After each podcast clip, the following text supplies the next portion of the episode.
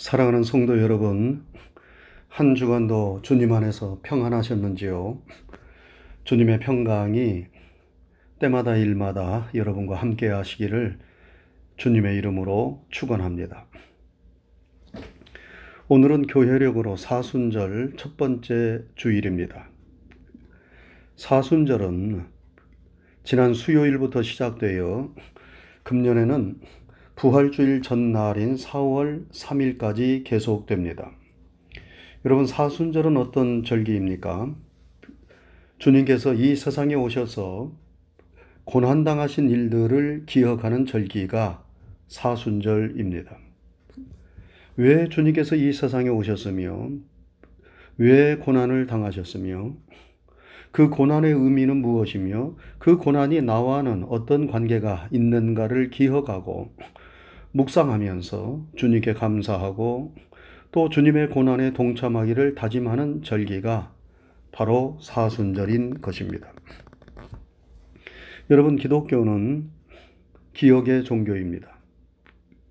우리가 기억하지 말아야 하는 쓸데없는 것들을 기억하는 것이 아니라 우리 영혼의 건강과 믿음의 성장을 위하여 잊지 말고 기억해야만 하는 것들을 끊임없이 기억하는 종교가 기독교입니다. 그래서 교회는 세상의 달력도 사용하지만 교회력을 만들어 사용하는 것입니다.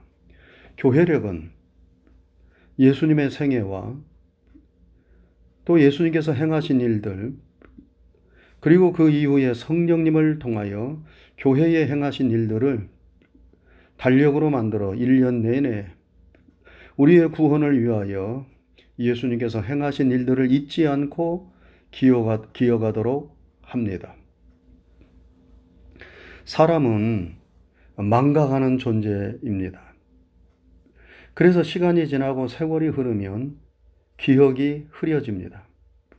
점점 기억력이 감퇴되고 기억해야 할 것을 기억하지 못하는 사람이 됩니다. 여러분 그런 인생의 모습을 보면 참으로 슬프고 가슴 아프지 않습니까? 우리가 나이가 들면서 가장 무서운 병은 기억을 상실하는 치매의 병입니다. 사랑하는 가족을 알아보지 못하고 자신이 행한 일을 기억하지 못하는 그런 무서운 병을 나이 들면 사람들이 피하기가 쉽지 않습니다. 그러나 나이가 들어도 제발 그런 병이 오지 않았으면 하는 간절한 바람이 우리 모두에게 있습니다.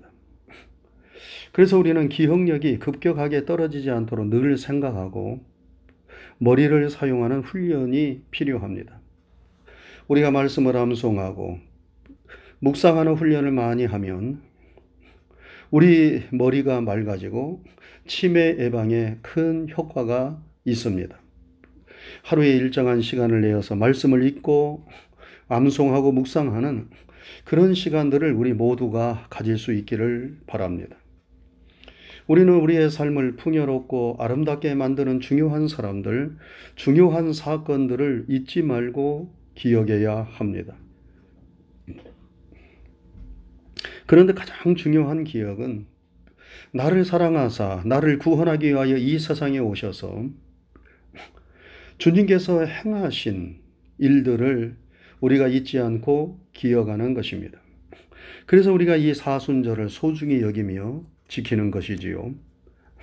사랑하는 성도 여러분, 사순절을 보내면서 우리는 이 절기를 그냥 보내는 것이 아니라 나를 위하여 고난당하신 예수님을 생각하고 바라보면서 예수님을 사랑하고 예수님과 좀 더 가까워지는 사순절이 되었으면 합니다. 그러면 우리가 좀 더 영적으로 성장하고 은혜가 깊어지는 하나님의 사람들이 될 것입니다. 오늘 설교의 제목은 사순절을 맞는 자세입니다. 한번 따라하시기 바랍니다. 사순절을 맞는 자세. 우리가 사순절을 맞이했는데 이 사순절을 어떠한 자세로 맞아야 합니까? 우리가 이 사순절 기간을 보내면서 잊지 말고 가져야만 하는 마음의 자세가 있습니다. 그것이 무엇입니까? 그것은 먼저 자기 부인의 자세입니다. 사순절에 가져야만 하는 우리 마음의 자세는 자기 부인의 자세입니다. 여기서 자기 부인은 자기 부인에게 어떻게 하라는 것이 아닙니다. 어떤 분은 목사님께서 사순절에 자기 부인에 힘쓰십시오 라고 설교했더니 자기 부인 와이프에게 신경 써서 잘 하라는 말로 받아들여서 사순절에 와이프에게 선물도 하고 외식도 자주 시켜주고 엄청 잘했다는 웃지 못할 이야기가 있습니다. 아마 교회 생활을 오래 하지 않은 초신자들은 사순절이 어떤 절기인 줄 모르기 때문에 그렇게 생각할 수도 있겠습니다. 물론 사순절에 자기 부인에게도 잘해야 하지만 여기서 자기 부인이라 그러한 것을 말하는 것이 아니고 인간의 욕정과 욕심을 쫓는 자기를 부정하고 부인하는 것을 의미합니다. 예수님은 말씀하셨어요. 아무든지 나를 따라오려거든 자기를 부인하고 자기 십자가를 지고 나를 좇을 것이니라. 예수님을 믿고 따르고자 하는 사람들은 누구든지 그 첫 번째 해야 할 일은 자기를 부인하는 일입니다. 나를 죽이는 일입니다. 나의 옛사람을 십자가에 못 박는 일입니다. 그래서 바울 사도는 나는 날마다 죽노라 이렇게 말하였고 내가 그리스도와 함께 십자가에 못 박혔나니 그런즉 이제는 내가 사는 것이 아니요 오직 내 안에 그리스도께서 사시는 것이라 말씀했습니다. 우리는 사순절에 자기를 부인하고 절제하는 일에 힘써야 합니다. 여기서 우리는 자기를 부인하라는 말을 오해해서는 안 됩니다. 이 말은 자기를 무시하고 자기를 멸시하고 하찮게 여기라는 의미가 결코 아닙니다. 자기의 정체성을 포기하라는 말도 아닙니다. 여러분, 우리는 하나님의 형상대로 지음받은 고귀한 존재들이지요. 주님께서 피로 값주고 사신 너무나 가치 있는 존재들입니다. 자기 부인이란 이러한 우리의 가치를 무시하라는 것이 아니고 우리의 존재의 가치를 더욱 빛나게 하기 위하여 끊임없이 하나님의 뜻에 반하고 어긋나는 길을 가려고 하는 자기를 부인하라는 말입니다. 하나님의 말씀과 뜻을 쫓기보다는 육신의 소욕과 정욕을 쫓고 죄의 유혹을 받아 죄의 길로 가는 그릇된 자하, 잘못된 자기를 부인하라는 것입니다. 죄가 우리를 유혹할 때 그 유혹을 따라가는 것이 아니라 사탄아 물러가라 하면서 죄의 유혹을 물리치는 삶을 사는 것이 자기 부인의 삶입니다. 여러분 구약에 나오는 가인은 하나님께서 자신의 제사는 연납하지 않으시고 동생 아벨이 드리는 제사만을 연납하시자 동생을 시기하고 미워하였습니다. 그래서 동생을 죽이고자 하는 마음을 품었어요. 이러한 가인의 마음을 아신 하나님께서 가인에게 말씀하십니다. 죄의 소원은 내게 있으나 너는 죄를 다스릴지니라. 죄를 짓고자 하는 마음이 너에게 있는데 그 죄의 유혹에 넘어가지 말라는 말씀입니다. 그러나 가인은 이러한 자기 부인을 못했습니다. 자기 소욕을 죽이지 못했습니다. 그래서 결국 동생 아벨을 돌로 쳐 죽이는 인류 최초의 살인자가 되고 말았습니다. 여러분 우리에게는 다 가인의 피가 흐르고 있어요. 하나님의 뜻을 쫓기보다는 육신의 소욕을 쫓고자 하는 가인의 피가 우리에게 있습니다. 이 옛사람을 우리는 십자가에 못 박아야 합니다. 성령의 능력으로 육신의 소욕을 물리쳐야 합니다. 이것이 자기 부인입니다. 사순절은 이 자기 부인의 힘쓰는 절기입니다. 나 자신에게서 끊임없이 솟구쳐 오르는 정욕, 탐욕, 이기심, 시기, 질투, 미움, 분노의 마음을 우리가 잘 다스리고 절제하는 일에 힘쓰는 이 사순절이 될 수 있기를 바랍니다. 그것이 사순절을 맞이하는 우리 마음의 자세입니다. 다음으로 사순절에 우리가 가져야만 하는 마음의 자세는 주님을 본받고자 하는 자세입니다. 여러분, 사순절은 우리 주님을 깊게 묵상하는 절기입니다. 주님을 배우고 닮아가고자 힘쓰는 기간입니다. 여러분, 우리는 주님의 마음을 품어야 합니다. 너희는 이 마음을 품으라. 고 그리스도 예수의 마음이니. 이렇게 바울 사도는 말씀했습니다. 우리가 늘 본받고 배워야만 하는 예수님의 마음은 무엇인가? 예수님께서 말씀하셨지요. 나는 마음이 온유하고 겸손하니 나의 멍에를 메고 내게 배우라. 그러면 너희 마음이 쉼을 얻으리니. 여러분 우리가 늘 품고 배워야만 하는 예수님의 마음은 다른 것이 아니라 온유와 겸손의 마음입니다. 먼저 주님의 마음은 온유합니다. 온유란 따뜻하고 부드러운 것을 뜻하지요. 그렇다고 유약하고 줏대 없는 것을 의미하지는 않습니다. 부드러우면서 따뜻하고 따뜻하면서도 강한 것이 온유입니다. 마치 자식을 사랑하는 어머니의 마음과도 같습니다. 여러분, 어머니는 부드럽습니다. 따뜻합니다. 그런데 한없이 강합니다. 왜 그렇습니까? 자녀에 대한 온유의 마음이 가득하기 때문입니다. 우리를 향하신 예수님의 마음도 그러합니다. 우리를 바라보시는 예수님의 눈은 한없이 부드럽습니다. 그리고 따뜻합니다. 그러면서도 강하게 우리의 마음을 사로잡습니다. 예수님은 온유하시기 때문입니다. 여러분 우리는 이 예수님의 온유의 마음을 배워야 합니다. 시편 37편에 보면 온유한 자는 땅을 차지하며 풍부한 화평으로 즐기느니라 말씀했습니다. 결국 온유한 자가 최후의 승리자가 되고 행복한 인생을 풍성한 삶을 산다는 말씀입니다. 또한 예수님의 마음은 겸손한 마음입니다. 겸손한 마음은 낮은 데로 향하는 마음입니다. 가장 낮은 데 있는 것이 모든 것을 다 품습니다. 여러분 골짜기가 깊으면 산이 높습니다. 큰 산은 깊은 골짜기를 가지고 있습니다. 높은 정상에 오른 사람은 겸손합니다. 학문이 깊은 사람, 많은 사람을 포용하는 큰 마음을 가진 사람, 세상에서 탁월하고 뛰어난 정상에 오른 사람들을 보면 대부분 겸손합니다. 그런데 어설픈 사람이 자신이 다 된 줄 알고 교만하죠. 어설픈 지식인, 어설픈 부자, 어설픈 권력자, 설익은 사람들, 그런 사람들을 보면 교만하지요. 익은 벼는 고개를 숙이지 않습니까? 어설프니까 고개를 쳐들고 자신을 알아달라고 하는 것입니다. 그러나 성숙하면 누가 알아주든 알아주지 않든 관계하지 않습니다. 자신이 충실하면 됩니다.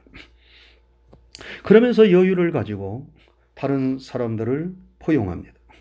예수님은 가장 존귀하고 높으신 분이셨지만 가장 낮은 자리로 내려오셔서 우리를 대신하여 고난을 당하시고 십자가에 달려 돌아가셨습니다.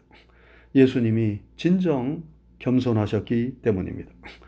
우리는 이 예수님의 마음을 배우고 닮아가려고 노력해야 합니다. 사순절에 우리가 훈련하고 배워야만 하는 마음은 온유하고 겸손하신 예수님의 마음인 줄로 믿습니다. 사순절에 늘 우리가 예수님을 바라볼 수 있기를 바랍니다. 예수님의 마음을 품으며 예수님을 닮아갈 수 있기를 바랍니다. 이것이 사순절을 맞는 우리의 자세입니다. 한 가지 더 사순절을 맞는 우리의 자세는 주님의 고난에 동참하고자 하는 자세입니다. 예수님은 제자들에게 물으셨습니다. 나의 마시는 잔을 너희가 마시며 나의 받는 세례를 받을 수 있느냐? 여러분 주님이 마시는 잔은 무슨 잔이에요? 고난의 잔입니다. 주님이 받으시는 세례는 무슨 세례입니까? 고난의 세례입니다. 그러므로 주님의 이 물음은 나의 고난에 너희가 동참할 수 있느냐 하는 물음입니다. 당시에 주님의 제자들은 주님을 따르는 길을 오해하고 있었습니다. 주님을 따르면 세상에서 영광을 얻고 높은 자리를 차지하는 것으로 생각했습니다. 그래서 서로 누가 크냐, 누가 높으냐 하는 문제로 제자들끼리 다투었던 것입니다. 물론 주님을 따르는 길은 영광의 길이고 축복의 길입니다. 그러나 그것은 거저 주어지는 것이 아니고 주님의 고난에 동참하는 자에게 주어지는 영광이요 축복입니다.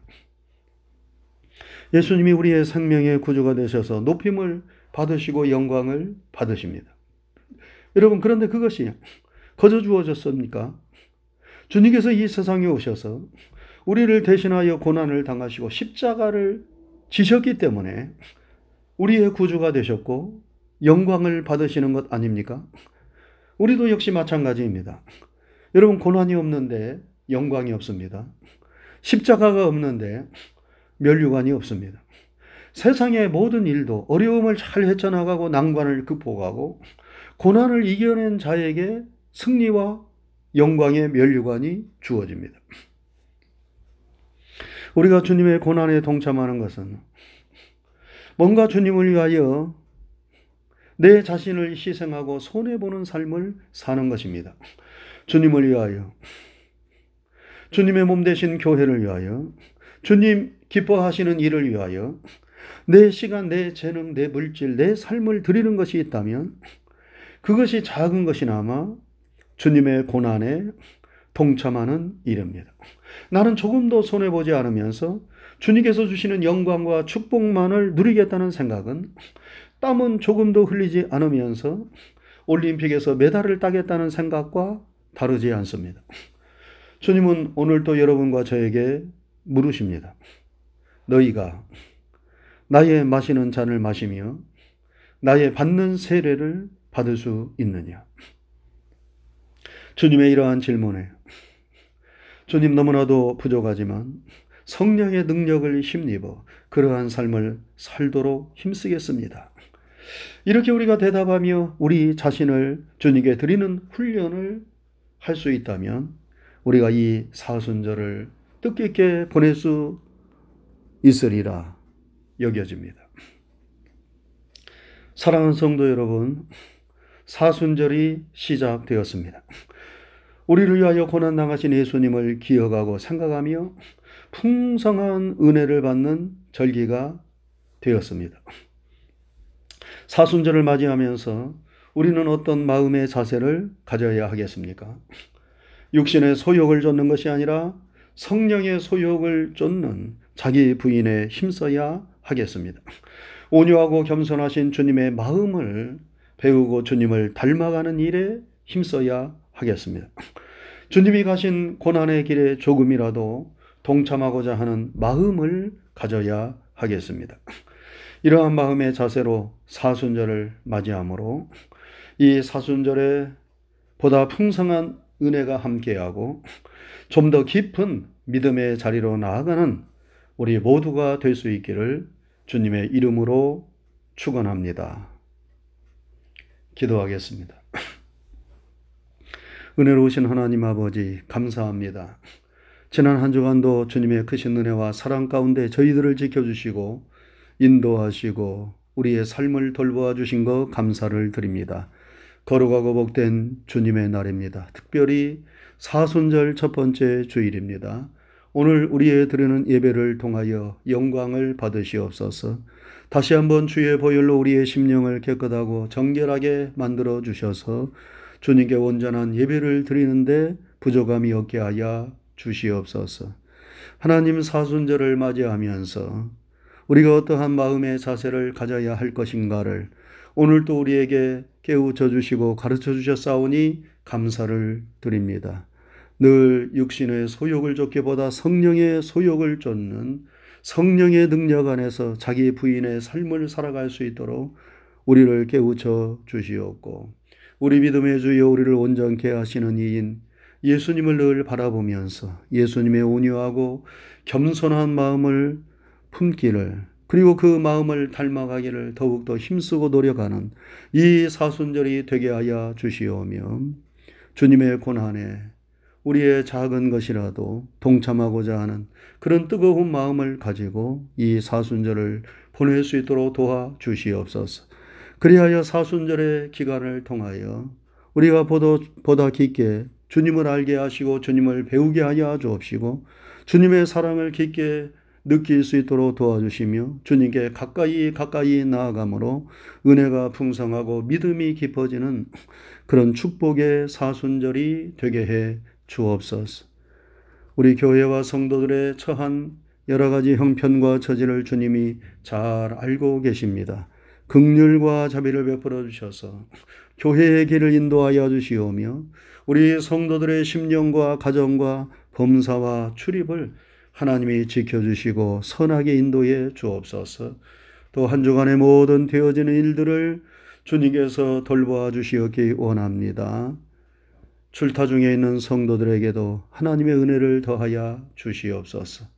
주님께 모든 것을 믿음으로 맡기고 의지하오며 예수님 귀하신 이름 받들어 감사하고 기도드리옵나이다.